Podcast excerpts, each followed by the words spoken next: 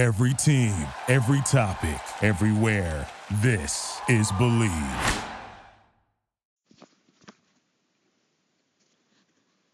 The passion for the world's beautiful game has never been stronger. And now there is one place to get all your insight, analysis, and hot topic discussion, especially if you're a fan of the five time MLS Cup champion LA Galaxy or their heated rival LAFC.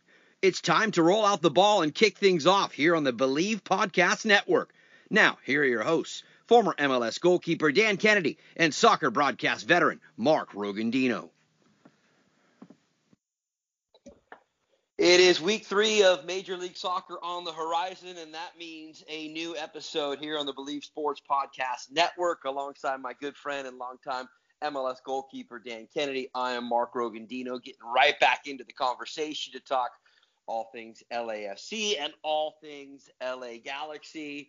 DK, how are you, my friend? I'm excellent, buddy. Uh, excited about the show today. Um, disappointing weekend for the Galaxy. Uh, amazing performance by LAFC. And uh, boy, do we have a, a, nice little special guest today, and and, and Heath Pearce, the one and only Mr. Mustache, uh, former U.S. men's national team, uh, good personal friend, was an excellent teammate, and uh, fantastic left back uh, for for any major league soccer team or Bundesliga club he played for. Um, but yeah, he you, we'll get more on him later. But Rogues, happy to be here, pal. How are you? Yeah, no, I'm great. Uh, good weekend of watching, you know, all the games around Major League Soccer in week two. Obviously, looking into uh, Champions League this week, and then heading into week oh. three oh. of of MLS. So, you know, we uh, we've got a lot of good things coming your way over the next, I don't know, 45, 50 minutes here on the Bleav Sports Podcast Network. Remember, tell anybody you know, tweet it at them, hit them on social media, go to Bleav, that's B L E A V dot com and you can check out all of our past episodes of the on the Bleav Sports Podcast Network, obviously as well as this one. But and leave your comments, right, DK? We want people to, to chime in with what we they want to hear, what they want to see. We're trying to bring a little bit of a different edge to the world of soccer, with specifically focusing on LAFC and the LA Galaxy, the two MLS teams here in SoCal. Brilliant, brilliant. Well, let's dive let's dive into it, Rogues. I mean, the that's we'll start with the Galaxy just because. Wait, uh, wait, wait, wait, wait, wait, wait. Before wow. we get to before Uh-oh. before we get too into the games, before we get too into the games, I want to start out a little, a little comedic note. You had to be living under a rock this week if you didn't see James Corden and uh, his little spoof on David Beckham with oh, the David Beckham statue. You, you don't uh, have to go far to find this. Right, and if you if you weren't with us last week, shame on you. But you got to go back and listen to Alan Gordon, former longtime Galaxy member and a teammate of David Beckham's. He talked about being at the actual statue unveil. But then all of a sudden, this spoof video comes out. It's like a nine ten minute video that James Corden did. I thought it was absolutely brilliant, and I could not stop laughing. I've watched it like four or five times. Oh, no, it was hilarious. And and I didn't. I actually thought it was one of those things. I clicked over and was just like, oh, this is his unveiling and then they showed it, and I was like, oh my god, it looks awful. and sure enough, I, like I was I was almost caught on the uh, on the on the spoof of it all, and uh, and just seeing Beckham's uh, reaction and and uh, Brand, uh, Brendan Hannon uh, at the uh, at the Galaxy, they they worked hard for more than a, a handful of months to try to put all this together and pull it yes, off. Yes, he did. Yes, and, he did. And, and yeah, they they executed brilliantly. Yeah, and I tell you what, Chris Klein stayed in character the whole time. Yeah, right? I mean, yeah, yeah. I love, I love how James Corden was like, and this is Chris Klein. You know, uh, he, he's head guy at the LA Galaxy and a guy that David Beckham really trusts. And Klein, when Klein walks up and, and David goes, well, what do you think? And he goes, oh, I just, I think it's great. I, I think it's, I think, I think it's great. And I was looking at him, and then, and then the other guy that was next to David, I'm assuming it's one of his guys, was like literally laughing. And David look points at him and goes look, he's laughing. He can't even stand it. But uh, little did Beckham know he was laughing for different reasons, right? Right, right, exactly, exactly. Yeah, yeah so brilliant.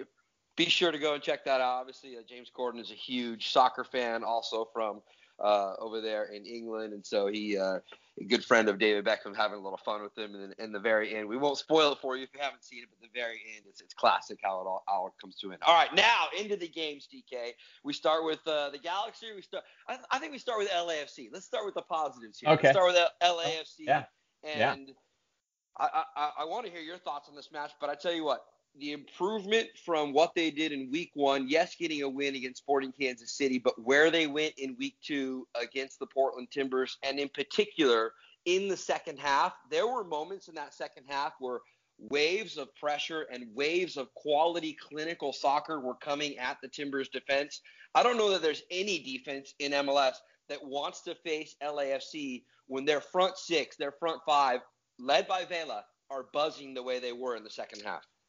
Yeah, and, and for, for me, as I was kind of framing up this season for LAFC, I, I think this is going to be really important for them to be able to continue to unlock um, the opposing team's d- defense when they are at home, right? I, I think the bank is going to be uh, become a more and more difficult place for opposing teams to come. And Portland, I mean, we spoke about it last week. They they they literally got to the MLS Cup Finals last season because they were a great road team. And yes. I thought I going into this game, I was going, okay, uh, after week one, Sporting Kansas City, very disciplined, very organized, tough team to break down. Um, but with with Sporting Kansas City, they're willing to play, and and they'll you can find some spaces in behind them because they're willing to play and they're willing to get out and pressure. And Portland, um, they'll they'll they'll play much more conservative, which is harder to break down.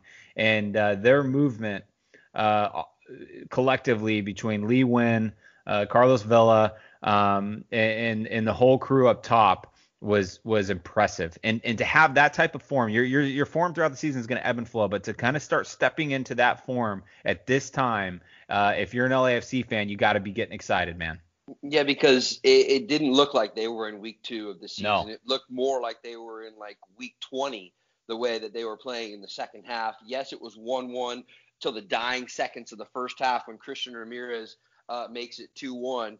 Uh, but remember, it's Mark Anthony Kaye, who we've touched on a couple of times here on the podcast. Uh, Mark Anthony Kaye was the guy that got the opener right on about the quarter of an hour of that first half, yep. and he has that glancing header. Yep. The guy doesn't. The guy doesn't look like a guy who had his leg broken, you know, less than ten months ago. Well, and that and then that isn't that good news for for not only for Mark Anthony Kaye but for the LAFC. I mean, this this is it's just funny how you build a team uh, with with uh, so, some really notable names and players.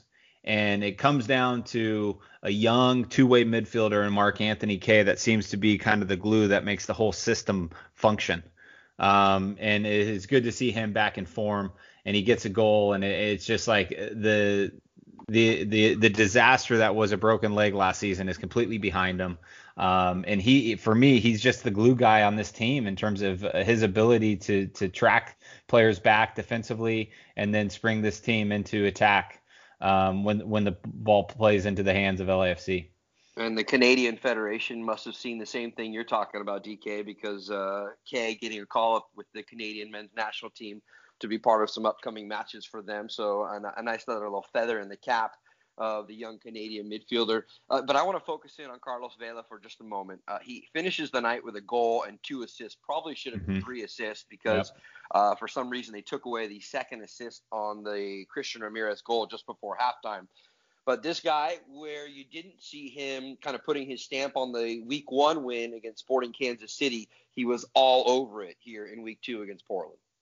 And and so this is this is where for me it, it stands out the most is you have a Portland Timbers team that is is banking on sitting four defenders back, maybe letting uh, Jorge Villafaña get into the attack every now and again.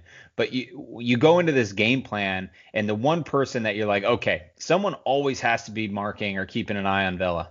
And and with that being said, for him to come out and have one goal in his hand his hand in all the other three goals right. uh, shows you that okay, this is a guy that it doesn't you know you focus your time energy and effort on on him go ahead and it, it's not going to jam him up. And he's going to have games where he's, he's a little bit quiet because he is the focal point of every other team that they that, that comes in to play LAFC the first person you focus on is Carlos Vela. And and that being said for him to have that kind of performance against a very defensive Portland team uh, extremely positive side sign this early in the season. And you know, I thought Dan that uh, you know one of the big keys for LAFC, and actually goes both ways. Um, but pretty much defensively, you knew you had to find a way to contain both of the Diegos. I'm talking about Diego Valeri and Diego Chara. Right. And it, at first, it might have seemed inconsequential, but the fact that Diego Chara gets the early yellow card early on in the game, and then eventually he gets one for for the ear flick against right. Diego Rossi, which I, it seems so stupid, huh? And, and it was right in front of the referee. It was literally right in front of the referee. And, and I, I would be the first to argue, hey, I don't know if you can give a guy a second yellow and get it, kick him out of the game for something like that. Um, there is. No I, I actually, for, there, I, there is no place for it. I, there's I actually, no place you got to send game. It. I get it. That was that was that was idiotic of him, but. I, I just I like the referees, and I don't know if you agree, but I like them to have a human element sometimes. Like that, you know, the game is already starting to get away from the Timbers right. already. You know, right. can't you pull them aside right there and say, listen, if I see one more tiny little thing for me right here, then, then you're going to be right. gone. But right, but, but the, kick him out, Mark, kick him out Mark, the they right they there, they have they have made such a point, uh, and the, this is the from the referees from pro that any hands to the face is a direct red card. So you flick right. an ear. I mean, it could potentially be a, a, direct red card. And the way Chara plays his game, he's one of my favorite players in this league, literally, because he Destroyer. is such a dog. Destroyer. He is yeah. such a dog. He works so hard for the team, and frustrations boil over. But uh, I have no problem with the way Diego plays in terms of aggression, in Agreed. terms of getting stuck in, and sometimes he may be even a little bit a little bit dirty uh, in, in, his play, and I have no problem with that. But this stuff is is just uncalled for. And and talk about like the discipline. Your whole team is is is is is put in a really tough spot, right? You've given up four goals. You're feeling terrible and then you go and put your team further at further risk because they're going to be a man down, and they're going to be a man down um, uh, of the holding midfield role that is so important to that Portland side. So very selfish play. Um, yeah, send him off. That's my vote. Yeah, but again, and then and then the last thing I was I was wanting to get to was Diego Valeri. He is the uh, engine going forward for that Portland team, and I thought LAFC did a really good job of just not letting him ever get comfortable. He saw some time on the ball, but it's where he saw time on the ball. Most of it was right, 40, 40 yeah. yards away from the LAFC goal. He wasn't able to orchestrate things to put guys in really dangerous spots or create mismatches. And that's a credit to the, the four at the back for LAFC, highlighted by one of our guys, Walker Zimmerman, but also in the midfield, Mark Anthony Kaye again and Eduard Atuesta, what they did in there to make it uncomfortable for Valeri. Yeah, and and so when you think about the the two players, the two players on um, Portland Timbers that can kill you, Valeri and Blanco, and one one objective is just to keep them off the ball, or to your point, keep if they're on the ball, they're they're get they're receiving it 40, 50 yards from goal. I mean, LAFC outpossessed Portland 60 to 40 percent. Think about that. Yeah. I mean, that mean all that means is for the majority of the game, both Blanco and Valeri were defending, and and then the possession that that Portland was getting was a little bit deeper in the field than than they probably wanted to. The counterattack wasn't on how how I anticipated it, it to be on. I think LAFC did a good job in managing that, um, and, and then you you just uh, through all of that um, take away the opportunities of, of what a Valer uh, what a Valeria or a Blanco can do to you in the run of play, and and you and you dominate a game in which you know the first half to your point was tight, man. It was tight. It was. It was. Uh, so 4-1 the final in that one as LAFC improved to 2 and 0 early here in the campaign. Let's flip over to the Galaxy and their trip to Frisco, Texas against FC Dallas. Um, I think both of us were surprised by the late news, and, uh, that you know Zlatan Ibrahimovic doesn't even end up making the trip out there with the team at all because he takes a knock uh, in training. And immediately, then all of a sudden, you have some questions as to who's going to lead the attack. It was Chris Pontius who got the start up there, up top. I personally like Chris Pontius in his game, but at this point in his career, I see him more as a guy who's attacking from wide positions. He gets more space. When you have a guy like Zlatan in there, and and to try and rely well, on yeah, him. The, the, yeah, I agree. That's flush. That's flush this this thinking out, Rogues. I mean, Ola Kamara, he's in China, oh, man. He's oh. in China, and that's, that's gonna now that's that's stacking some chips, and they're allowed to go and and make some purchases like Joe Corona, but they're they're light. If you don't have Ibra, you're you're playing to your point a guy eh, like Chris Pontius out of position. And yep. Chris, dude, the, the, he one thing about Chris is he's very capable in the air. And I was at the game in Dallas, and man, this guy Pontius worked like a dog to cover um, the two center backs and, and Ziegler and Hedges um, of FC Dallas. And and really FC Dallas Dallas was basically like, listen, we're just going to keep the ball. And and Hedges and Ziegler dropped off, opened the space up, opened the field up, and they kept the ball while, while Pontius was doing doggies. And really, in the first half, it was a very comfortable game uh, for both sides. I mean, Galaxy only had 36% of the ball throughout the entire game, in which I'm not a like possession. I, I brought it up twice here today. It's it's not the end all by any stretch of the imagination. It's all about what happens inside the 18 yard boxes. But to to to put that into perspective, I mean, Galaxy defended this the, the, the whole game, and how are, I mean, if you're if you don't have the ball, it's pretty tough to pretty tough to score and yeah. they just they just never really looked dangerous. I mean, in fact, the the most dangerous uh, play in the game was by yours truly, um, Efrain Alvarez, the 16 year old, came on the little slippy slip uh, nutmeg yep. on Hedges, top of the box, and then Jesse Gonzalez comes up with a fantastic save to his left. Well, that, um, that didn't come till later in the game though, in the second half, right? Right. Right. Yeah. So this, but so so all of this is kind of getting to what I'm, I'm I'm alluding to is that the Galaxy roster is still a work in progress, man. They're they're they're still. I mean, they got money to spend, which is a good thing. Um, and it's and we we we can touch on this in, in, in, a little bit, but Diego Polenta has not had a has not been a home run so far. So I imagine they're still looking for a center back, and you definitely need a number nine and and maybe a number ten. May I, I don't think you can you know bet the house on Alvarez today, but he should get some meaningful minutes. Yeah, it'll be interesting to hear. Uh, we're, we're going to have Heath Pearce coming on in a little bit. It'll be interesting to hear Heath's take on, on the Galaxy and kind of how that team is shaping both on and off the field uh, in a little bit. Uh, I thought I thought you mentioned Matt Hedges, the center back for FC Dallas, a couple of times. I, I, thought it was, and you were there, so you saw. I thought it was a little soft that they gave the PK early in the second half. Yeah, yeah, I, I, agree. It, it's a it's it a soft like a boot, PK, right? It wasn't a boot right to the head. It was like the, the Galaxy player. I'm not sure which one it was. You can it clarify Polenta. it, but it was Polenta. Yeah, Polenta. He was he was reaching out for the ball, but it wasn't as if he just you know boot right to the head of Hedges. But but I, I agree with you. It was soft, but in in the end, what what you have to what you are responsible for as a professional player is making the decisions that don't allow the referee to make a decision. That's the most important thing. Don't put yourself in jeopardy to have that be a penalty call. For right. me, there's there's two options on that play if you're Diego Polenta, and it's either attack the ball with your head, go attack it, and there will there will not be a penalty called. I guarantee it. Or two, do nothing. Matt Hedges is is running away from goal with the ball. At so you don't the, at the edge at of the, the edge of the 18. So you, you don't have to do anything.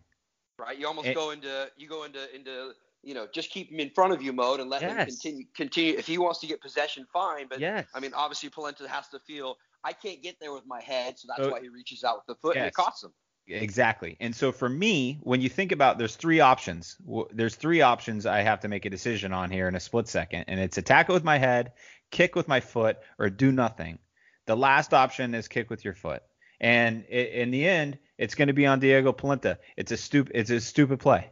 I mean that that's just what it comes down to. He's got to be smarter than that in this league. And Hedges goes down soft. He knows exactly what he's doing. It's a soft penalty, yes, but he Diego Polenta put himself in that position for the referee to make that call, and it cost him the game.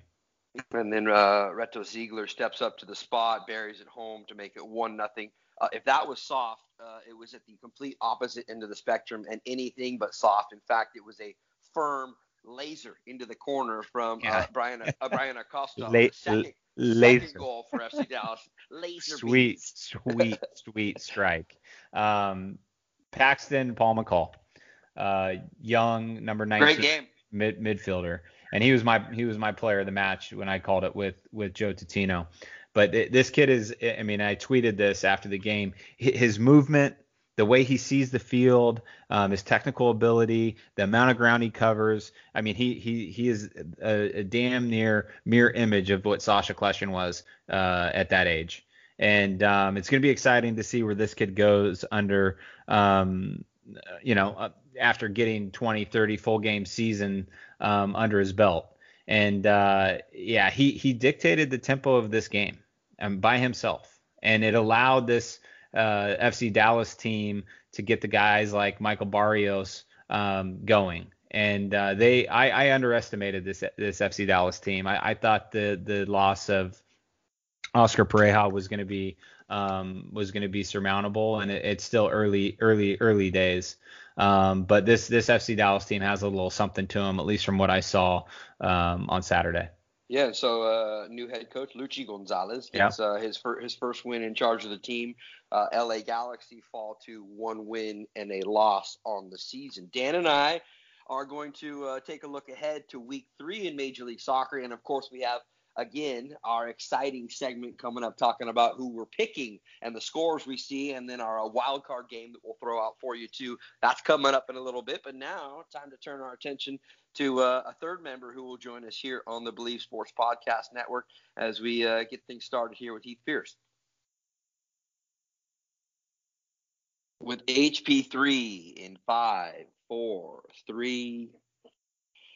And now we bring into the conversation a man who really needs no introduction, but I'm going to give him one anyway. 35 caps with the U.S. men's national team and a decade as a professional, including – some time in Denmark, Germany, Sweden, and of course a nice career in Major League Soccer. You now catch him on Copa 90 as one of their hosts, providing some insightful soccer content. Heath Pearce, welcome to the program, my brother. What an intro! Wow. HP3. Oh, I, le- I, le- I left out one of the best stashes and man buns in all of soccer too. Zlatan's got nothing on you. Oh, thank you. I've actually got the stash and man bun right now. I haven't had the, the combo together in a while, but it feels good. The sun is out. You know what, what, a mean? hipster! What a hipster! oh yeah, exactly. I'm only I'm, 10 I'm years guess- behind the cool people that do it. well, and I'm guessing I'm guessing the, skin, the skinny jeans look pretty go- pretty good on you right now too. Oh yeah, oh yeah. HP3 actually had some uh, undercover calves in the skinny jeans, so he's got he's got he's got the strong legs. Yeah, oh, yeah. I don't have the long, long, skinny legs like I like I like I I had hoped. There'd been some times I'd seen some photos where you're just like, oh, you're kind of stocky, man. I don't know if skinny jeans are your thing. you know, see, I just get the regular jeans and they're skinny jeans. That's right. yeah, that's you, right. You do have the monster calves, DK. You know, this is the first uh, guest that we've had here on our podcast here on the Bleav Sports Podcast Network that is actually a former teammate, not only of you but a former teammate of mine. Heath Pearce and I have, have taken to the airwaves together with NextVR, doing some Bundesliga and doing uh, some classic classicos between Real Madrid and Barcelona down in Miami. So I, I kind of feel like I'm with the cool kids today. Yeah, well, what I'm, a combination. Yeah, typically, Rogues, where you're sitting, you're always with the cool kids, you know. uh, HP3, thanks. Yeah, thanks. I just want to say thanks for coming on, brother. Uh, nice oh. to have you. For the listeners that don't know, uh, Heath and I obviously played at Chivas USA together, and the one thing that we always said to each other before the game was, well, "We got to make some plays, man." And and mm-hmm. HP3 always made made made plays out on the field, and now uh, love love following your content um, and it's it's original. I think you and uh, and, and, our buddy Jimmy Conrad are, are, the two guys that are kind of, of creating some really special, organic, uh, original content around the game. So keep oh, it up, bro. Keep Thanks, it up. man. I appreciate that. I, I thought maybe you were going to call it LAFC 1.0 that we were playing at. You, might get in, you, might get, you might get in trouble for saying that's, that. That's right, dude. That's right. Uh, you look in the stands, you see the same fans, don't you? Yeah, some of them. I mean, I, I've talked to a number of the different fan bases uh, on LAFC side. Some of them are very much from the, from uh, Chivas USA's days, and some of them very much don't ever want to hear that name. Right. So, right. Uh, right. You know. Well, well you, a few more. And you can speak from experience, Heath. You were there the very first game at Banc of California Stadium last year when uh, LAFC got over with uh, the late goal against uh, Seattle. I mean, it's it's a one of a kind place as of what they're doing, let alone on the field, but what they're doing in the stands with the 3252 and, and Banc of California Stadium.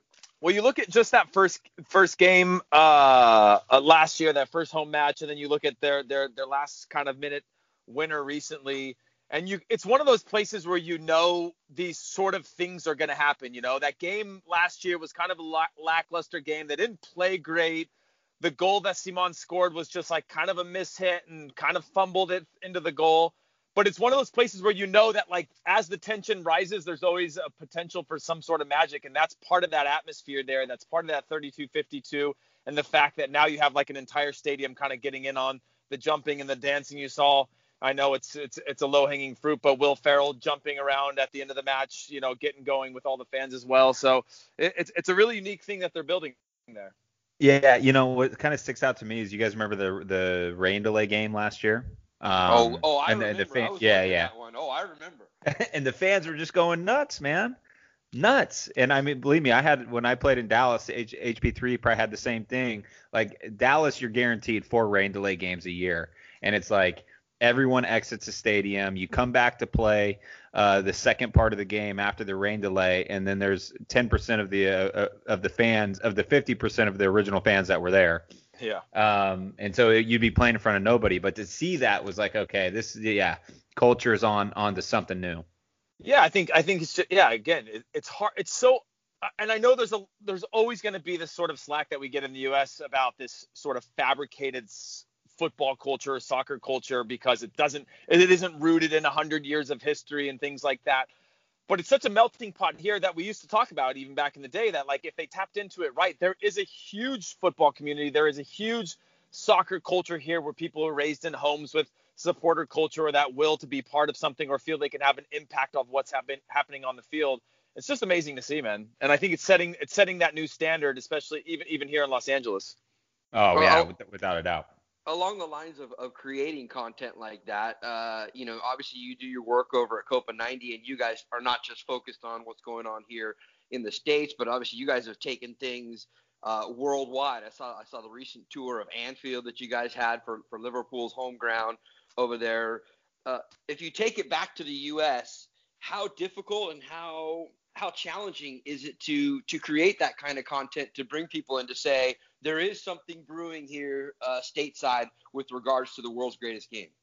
Well, look, I mean, when you look at Atlanta, you look at LAFC, uh, you look at KC, you look at these places, Orlando, Portland, Seattle, Toronto. They, those places sell themselves, right? If you can get somebody to the in-game experience, you can create a fan for life. But the challenge is for people outside of that that don't have access to that. You know, Dan talks about the rain delays in Dallas. Well, Dallas hasn't traditionally had a, a wild atmosphere or one where you go and you say, wow, I, I don't ever want to miss this again.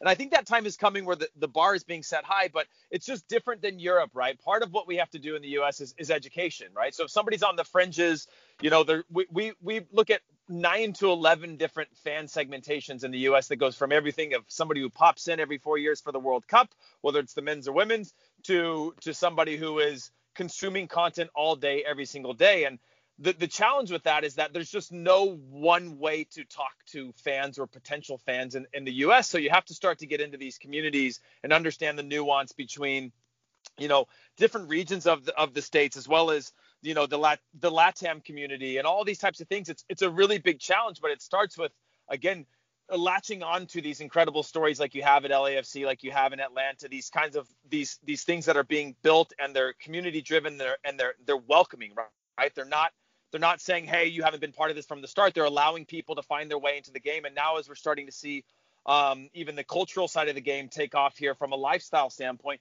it's just allowing all these different entry points. So it's hard to just target everyone with one one type of content and how you address them. But now we're starting to see all these different things, even what you guys are doing now with this podcast, giving it just a different spin instead of it being single team specific. You're now able to talk to uh, a, a, much larger audience and, and not uh, isolate or intimidate a fan base.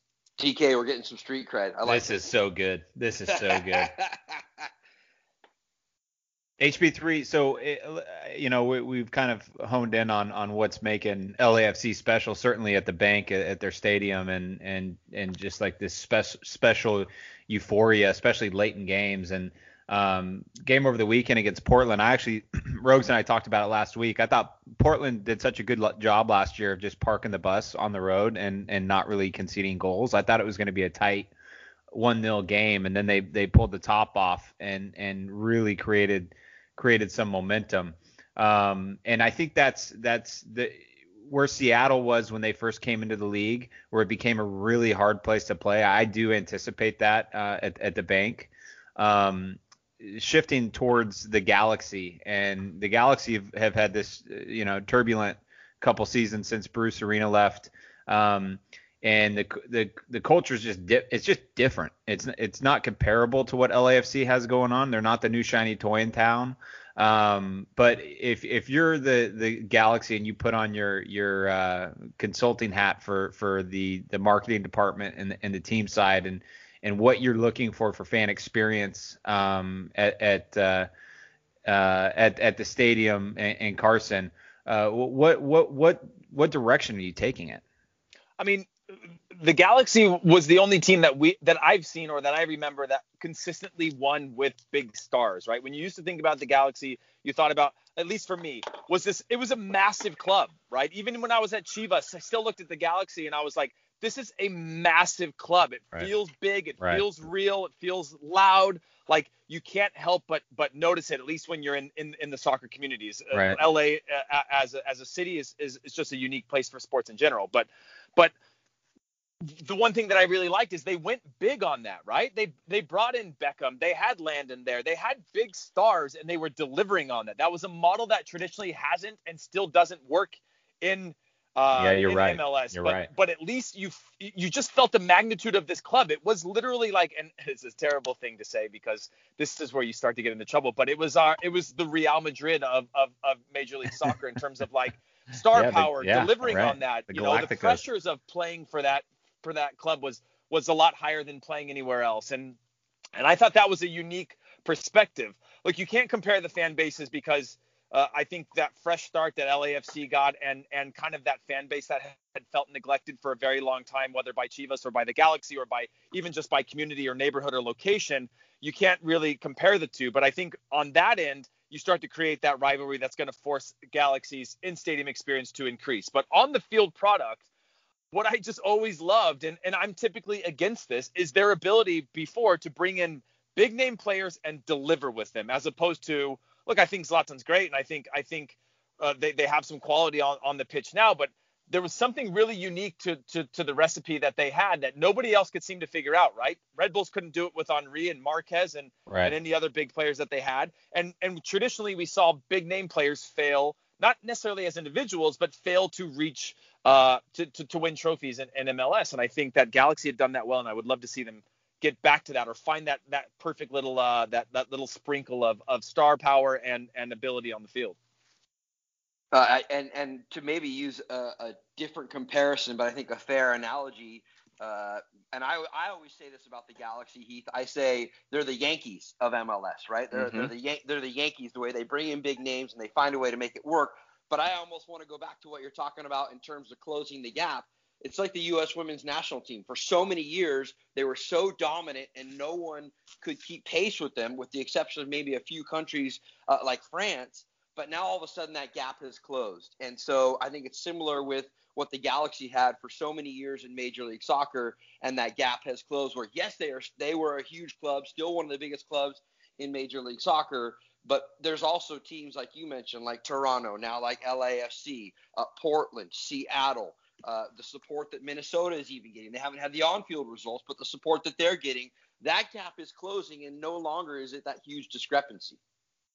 Yeah, and, and, and the thing that you're getting in, in all these these these places, even if they're not big cities, like you can't beat the weather in Los Angeles, the lifestyle, the, the, the just the life here is great. Uh, that's hey, why you're you back, baby. You, That's why you're yeah, back. Dude, you, you, yeah, you couldn't keep me away from here too long. But in those places, like, is Kansas City as cool as Los Angeles? No, but playing in that stadium, it's pretty you awesome. know, 18 times a year, uh, home games in front of that crowd is the most kind of legitimizing thing you're going to feel as as as a as a, especially as an American player but but anybody coming to this league, you're going to feel validated in that space, right? You're going to feel validated in that community. In Los Angeles, you step out of it and you you're you're outside of the the football realm at times. Whereas in those cities, you're very much part of the the just the way those cities operate, and and there's something really cool about that, which is what made I think Galaxy at the time so big and and grand to me, at least in my head. I I still remember them, and and that goes way back pre you know, that goes back to the early Cobi Jones days, Lexi Lalas days. Like I, I remember all that stuff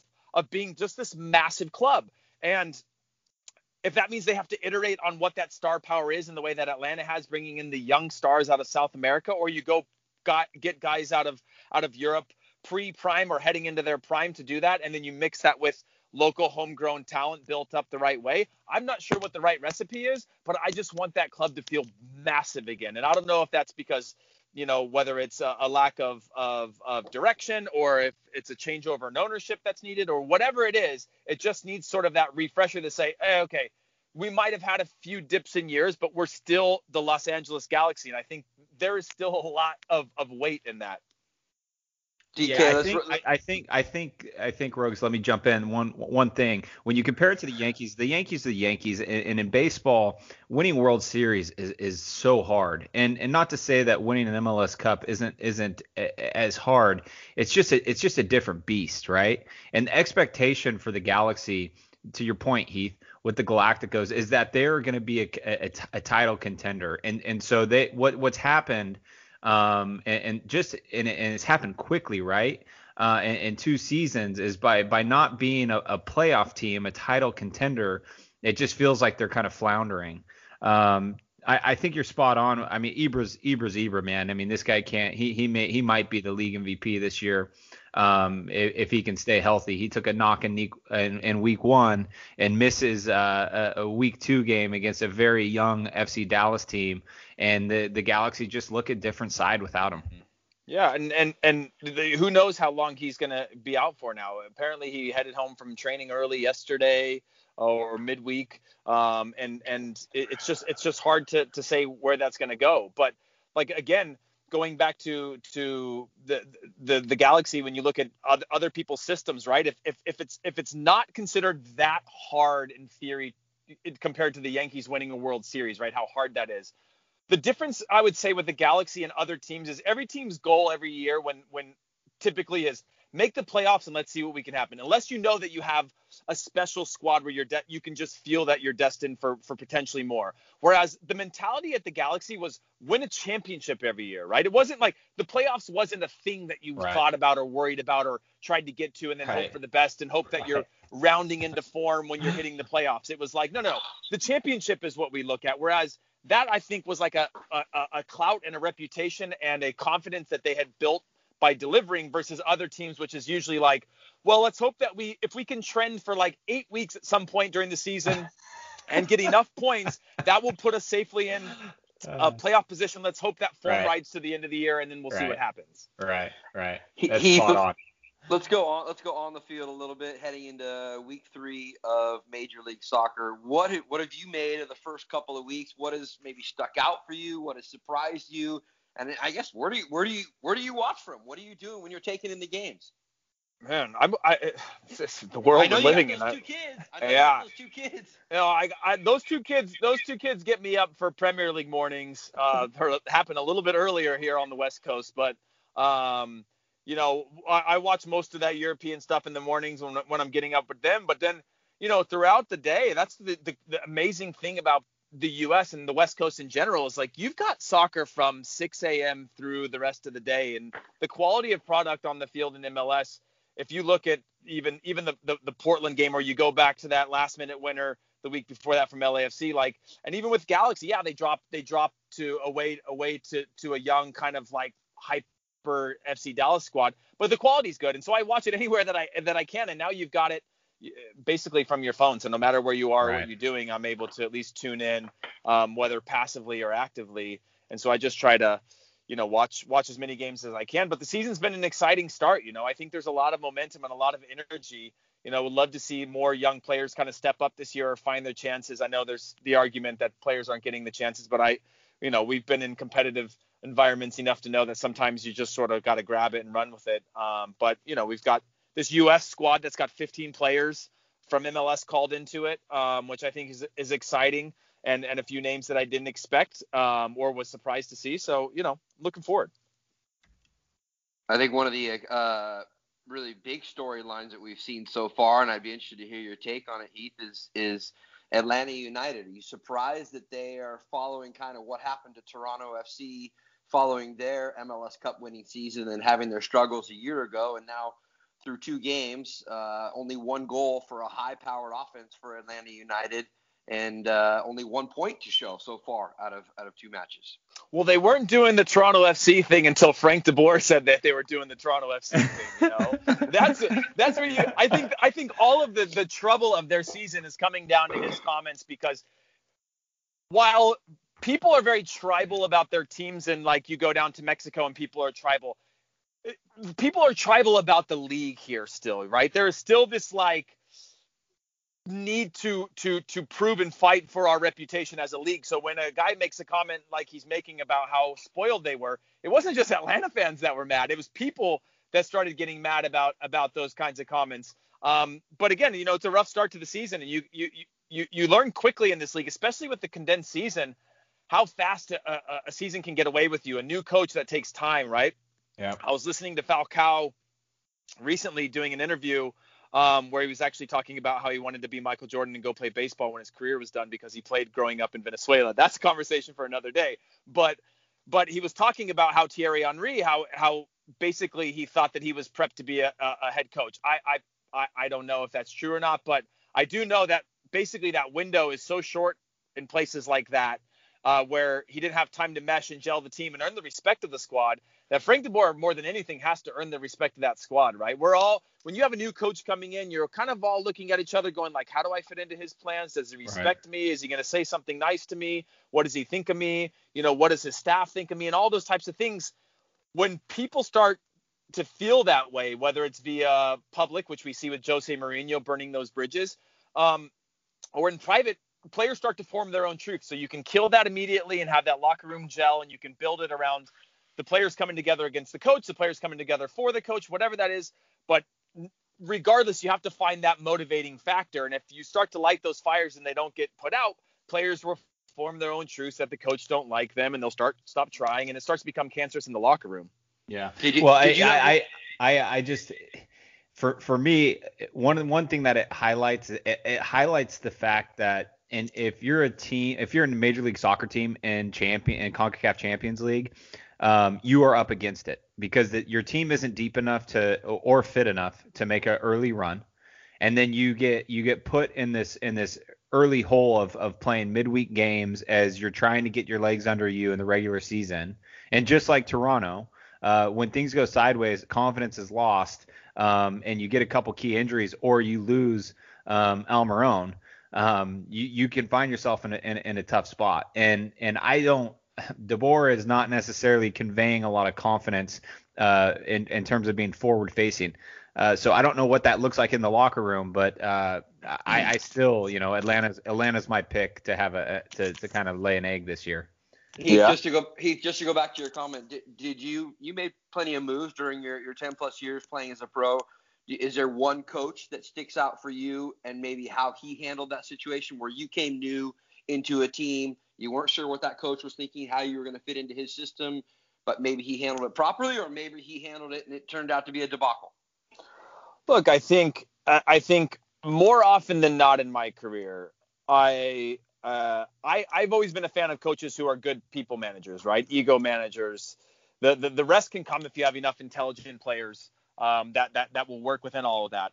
But far too often there was an emphasis, uh, too little of a kind of a human emphasis on on a lot of the coaches. I think, you know, when a new coach comes in, when I was in when I when I was in the you know when we went through coaching changes in the Bundesliga, for example, you're on a a, a tightrope. Coaches are going to do what they know best. A lot of times they'll keep the former staff around to keep some of that kind of continuity uh, within the locker room, some familiarity to be able to just hit the ground running. But there's not one sp- specific coach that I thought came in during a time that I was already there, and I thought kind of either kind of had a meltdown or, or, or handled it well. Typically, you know, I was coming into new locations or, or into new teams with with new with coaches that were already established. Very rarely was it a, you know, kind of a, a coach coming in. I guess, and, and, and in Montreal, for example, you know, under uh, Frank Klopas, it was a, it was a situation where there was a lot of legacy before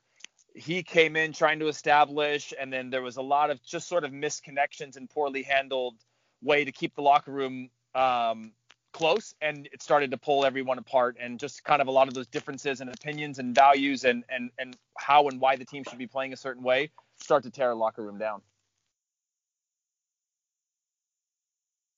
Well, Heath Pearce, great stuff. You can follow him at Heath Pearce on Twitter. Where, what are we at these days on uh, Instagram? Since you got like 35,000, 45,000 more followers than Dan and I combined. Hey, no free plug, no free plugs, but Fiverr.com will give you all the followers that you need for just five dollars.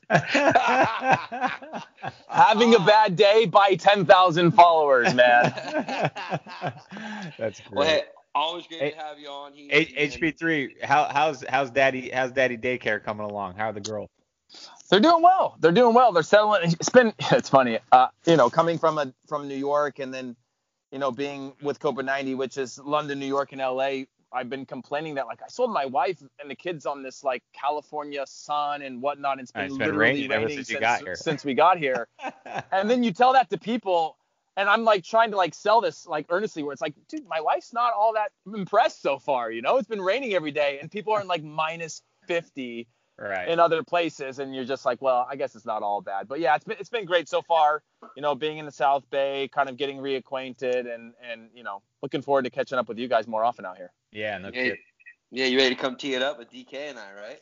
uh, you know i'm i'm a you know i'm a handicap 40 right now so So I don't your know- I couple don't know if strips you- better than Rogues. yeah but rogues always looks fresh with gear and you know Oh, that's dude, 90% of being a is good so golfer is looking strong. good I believe it was the the great Billy Crystal who said, "When you look good, you feel good." uh, that's great Hey man, it's uh it's awesome to catch up. We definitely got to do it again, and uh, let's get let's get you out to uh, one of the stadiums in the next couple of weeks, and uh, we all get to uh, get all the teammates, put the band back together, and have a little fun. awesome sounds good thanks for having me on guys Three. Thank you, buddy. Heath Pearce, send him off with a round of applause, everybody. best dash and best man bun around. We'll talk to you soon, bud. Obviously, Dan, I know we both have uh, had plenty of our own experiences with Heath Pearce. What a great dude! Uh, he's becoming a really good broadcaster. He was a great Yeah, he is. player. Yep. Uh, I'm, I'm sure you, you guys as teammates at Chivas USA, hanging here in Southern California, had a, pro- a couple of pretty good stories together, right? Oh man, he and and when when HP3 was on our team, he was actually um, traded away mid-season um, in our second season with Robin Fraser and Greg Vanney, and I, I it was a tipping point trade. Um, we were we were like a competitive team. We weren't a good team, but we were competitive and we were disruptive, and we had the best we had the best or the second best defense in the league in July, and it was um, Heath that was traded into July. And because we weren't scoring goals, they brought in Juan Agudelo.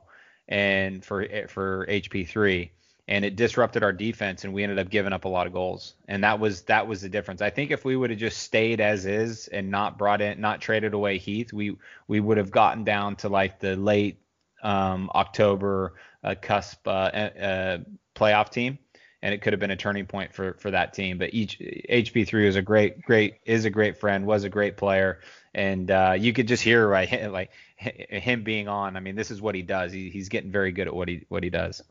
Oh, so you're saying that Chivas USA team didn't have a chance to have that eight game run in the end of summer, like Heath was talking about? Exactly. You put you put together enough, enough points to to be able to squeak your way into the MLS Cup playoffs. Right. Yeah. That's that's exactly right.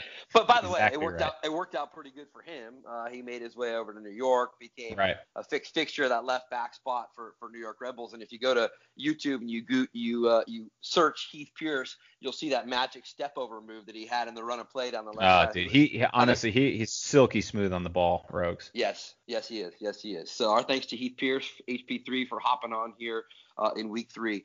Speaking of week three, uh, we look ahead.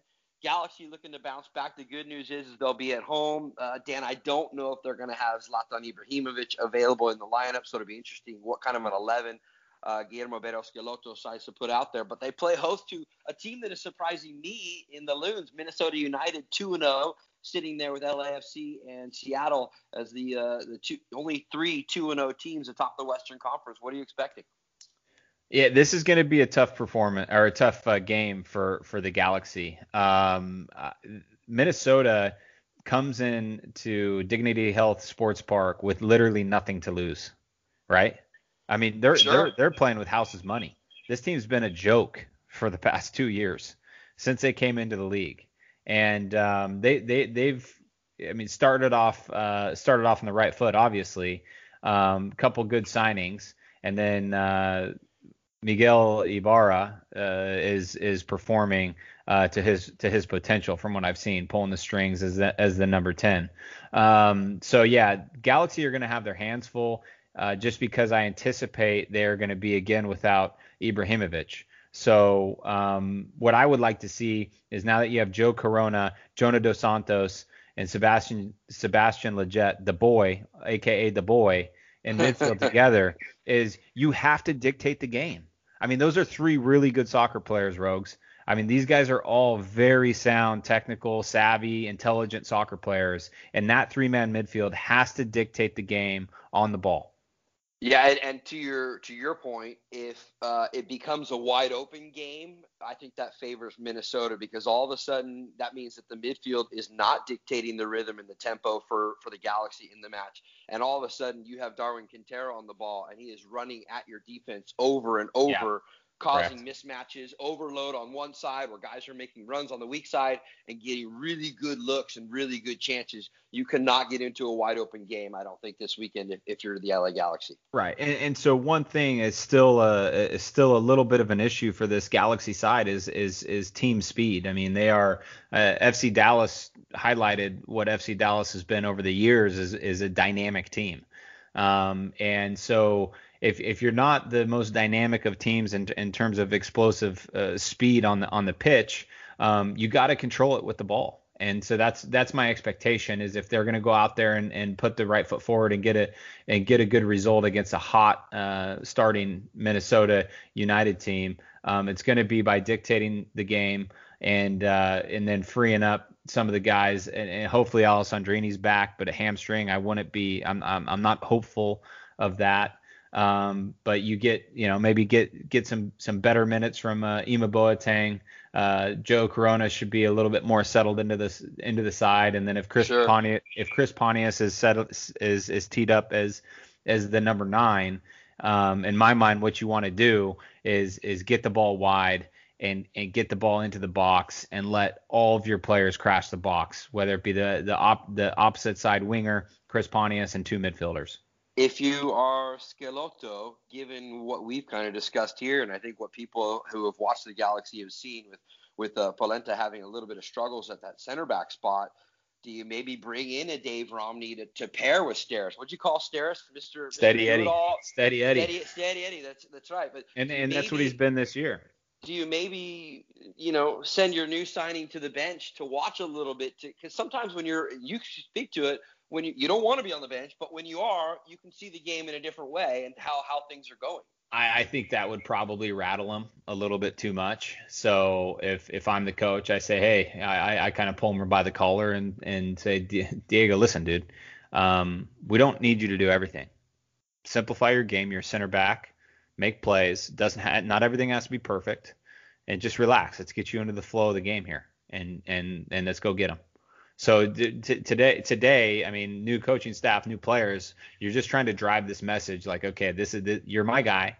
Uh, that's I know what you got in you. I've seen you play for years down in Argentina, and that, let's go get it done.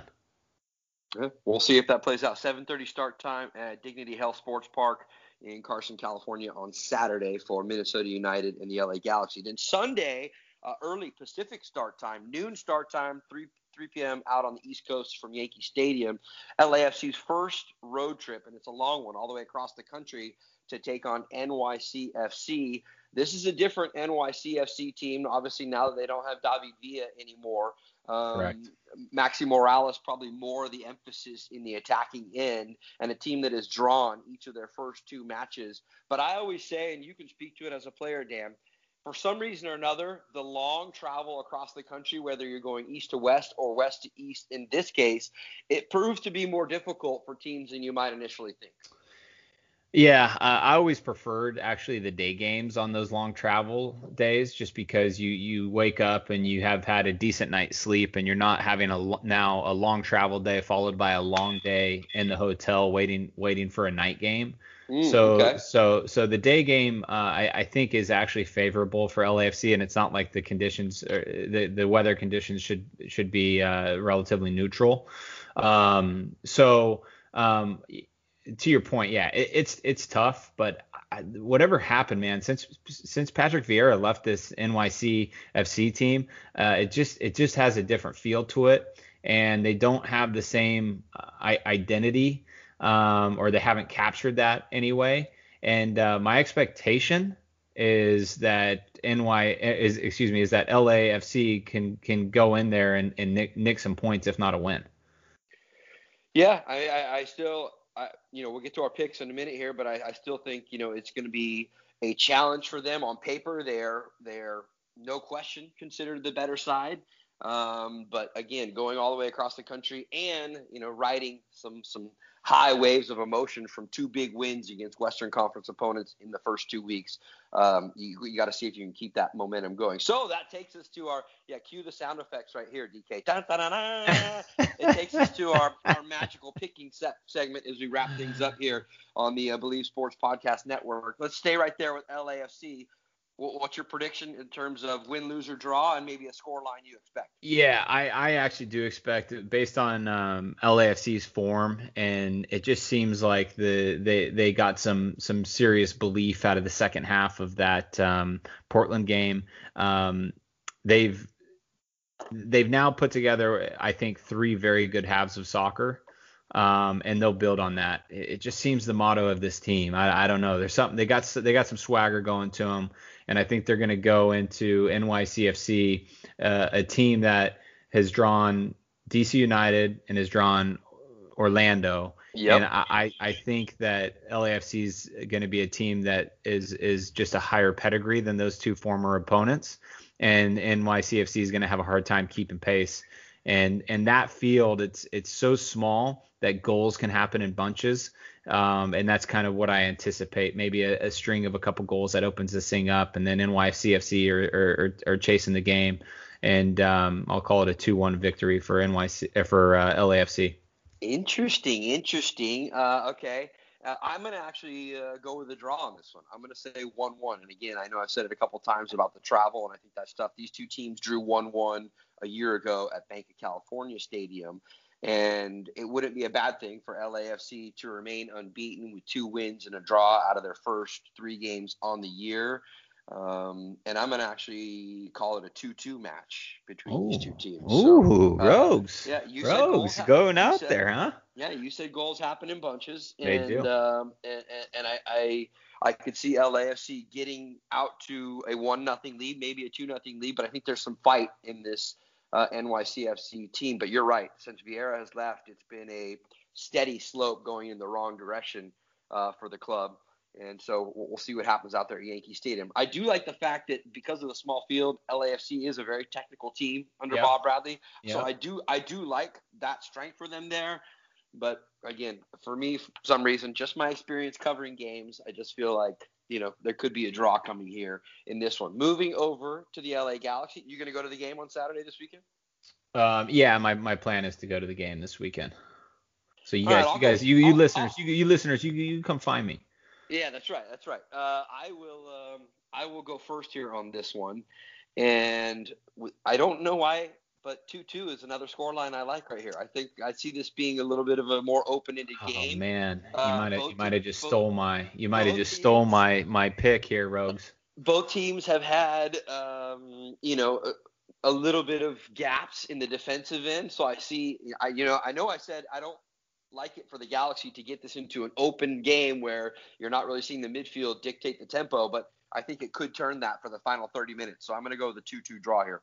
Yeah, I actually tend to agree with you on, on this. Um, what? That I'm, never I'm, I know. I'm gonna. I'm actually gonna settle on a one-one draw. Um, I'm anticipating no um, uh, no uh, Ibrahimovic, um, and no Alessandrini for the Galaxy. Mm-hmm. And I'm not. I don't know anything. I haven't. I don't have confirmation on that. This is just a gut feeling, um, based on the injuries that they had. And when I look over at uh, this Minnesota team, um, Osvaldo Alonso running in midfield.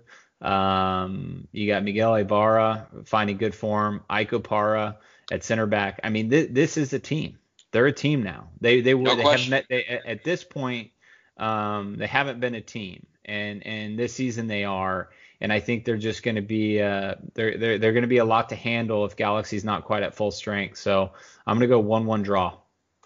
And fans, remember, we're keeping tack, we're keeping tally of this throughout the course of the season. We came in this week at three three apiece after uh, after a good opening week. We only got one pick right this last week, Dan. We both picked LAFC to win. No extra credit for the score lines because we both had the score line wrong. And then as our as our wild as our wild card pick, we are getting good. We're we getting both, good at yeah, this. maybe you won't want to wager on any of these folks, but we wouldn't. I don't. Yeah, that's hey, we're in it for the marathon, not the sprint. Uh, we both, now. by the way, picked Atlanta United to pull out a win against FC Cincinnati. And, and what they do? That well, I can't believe it. It worked out one-one. I can't believe it. Uh, so do you have a wild card pick for me this week, DK? Um, yeah. You know what? You know what's funny is is of course I do. Um, and I think my my wild card pick is going to go right back to FC Cincy. Ooh. Um, and I mean, I just I still don't believe in this team. Um, to me, Atlanta is not a, a, a great uh, a great source of of um, comparison. I mean, they they they gave that game away. I don't know if you watched it or not, but they gave gave that game away. Yes. You have, you have uh, FC Cincinnati um, is playing their MLS home opener this weekend against Portland. Uh, against Portland, and this Portland team I think has a response in them. Mm. So yeah, I think there's going to be sometimes when you have your home opener, um, there's almost a pressure behind it too, and it, there's going to be a little letdown or like a little okay, we we got our first point we're not going to start off 0 and 5. Um, and they're gonna they're gonna drop some points here to Portland. So I'm gonna I'm gonna say uh, Port my my bonus round pick for those reasons is is Portland nicking a point on the road against Cincy. That'll be a tie. Ooh, ooh. Can we put you down for a score line? Score line one one. Okay, all right. I, I like it. I like it. Uh, I am gonna actually go a little further all the way to the East Coast, and I'm going to go to Red Bull Arena. Um, yeah. The San, San Jose Earthquakes coming off That's of a home loss. Yeah. Uh, at three nothing against the aforementioned Minnesota United, and the Red Bulls had week two off in the yeah, schedule. But, but you know and what they did last night. I, I think that, and I, but I think they're still seeding from what has happened in Concacaf Champions League. So I, am I'm, I'm going to put uh, New York Red Bulls on the board for a win and a 3-1 score line there. Woo! Yeah, San Jose suck. So yeah. that's probably good. That's probably good. Uh, that's probably a good one. Probably good and again, and again, that's the travel that I don't like from West Coast to East Coast. So yeah. uh, th- those are the picks for this week. Make sure you circle back around with us and check in with us uh, next week as we get ready to preview uh, Week Four of Major League Soccer, and plus, uh, you know, maybe we'll talk to another special guest. No ideas yet, but I have a feeling that uh, we'll come up with something good. Dan Kennedy, by the way, folks, has been awesome uh, on all of our shows, but also awesome. You might want to book him as your as your guest getter. He's been good, getting us some good guests so far. you can go back and check out the previous episodes and uh, listen to guys like Walker Zimmerman, Alan Gordon, and this week uh, Heath Pearce. Love it, love it. Thanks, Rugs. Appreciate it. Everybody enjoy the games this weekend. Make sure you tell all your friends to get out and check us out on Bleav Sports Podcast Network. That's B L E A V dot com. If uh, you want to check out all the great content, and of course, follow us along on all social media platforms. And we'll be back to drop a new episode next week. Have a good weekend, DK, and uh, I'll see you, you too, brother. Oh, hey, hey, hey! I need the shameless plug. Are we on Liga? Are we on Liga MX together this weekend? I think we are. Oh, we are. We sure are. Come on. Come, Come on. on. man. For those Let's get on it. Li- for those that are still listening, be sure to check us out. Uh, and it's the uh, it's the Fox Sports Classico, Cholos and Monterrey. Oh, it's gonna be great. Um, and uh, Dan and I will have the call for you, and it'll, it'll be some serious good listening, just like you hear on the podcast.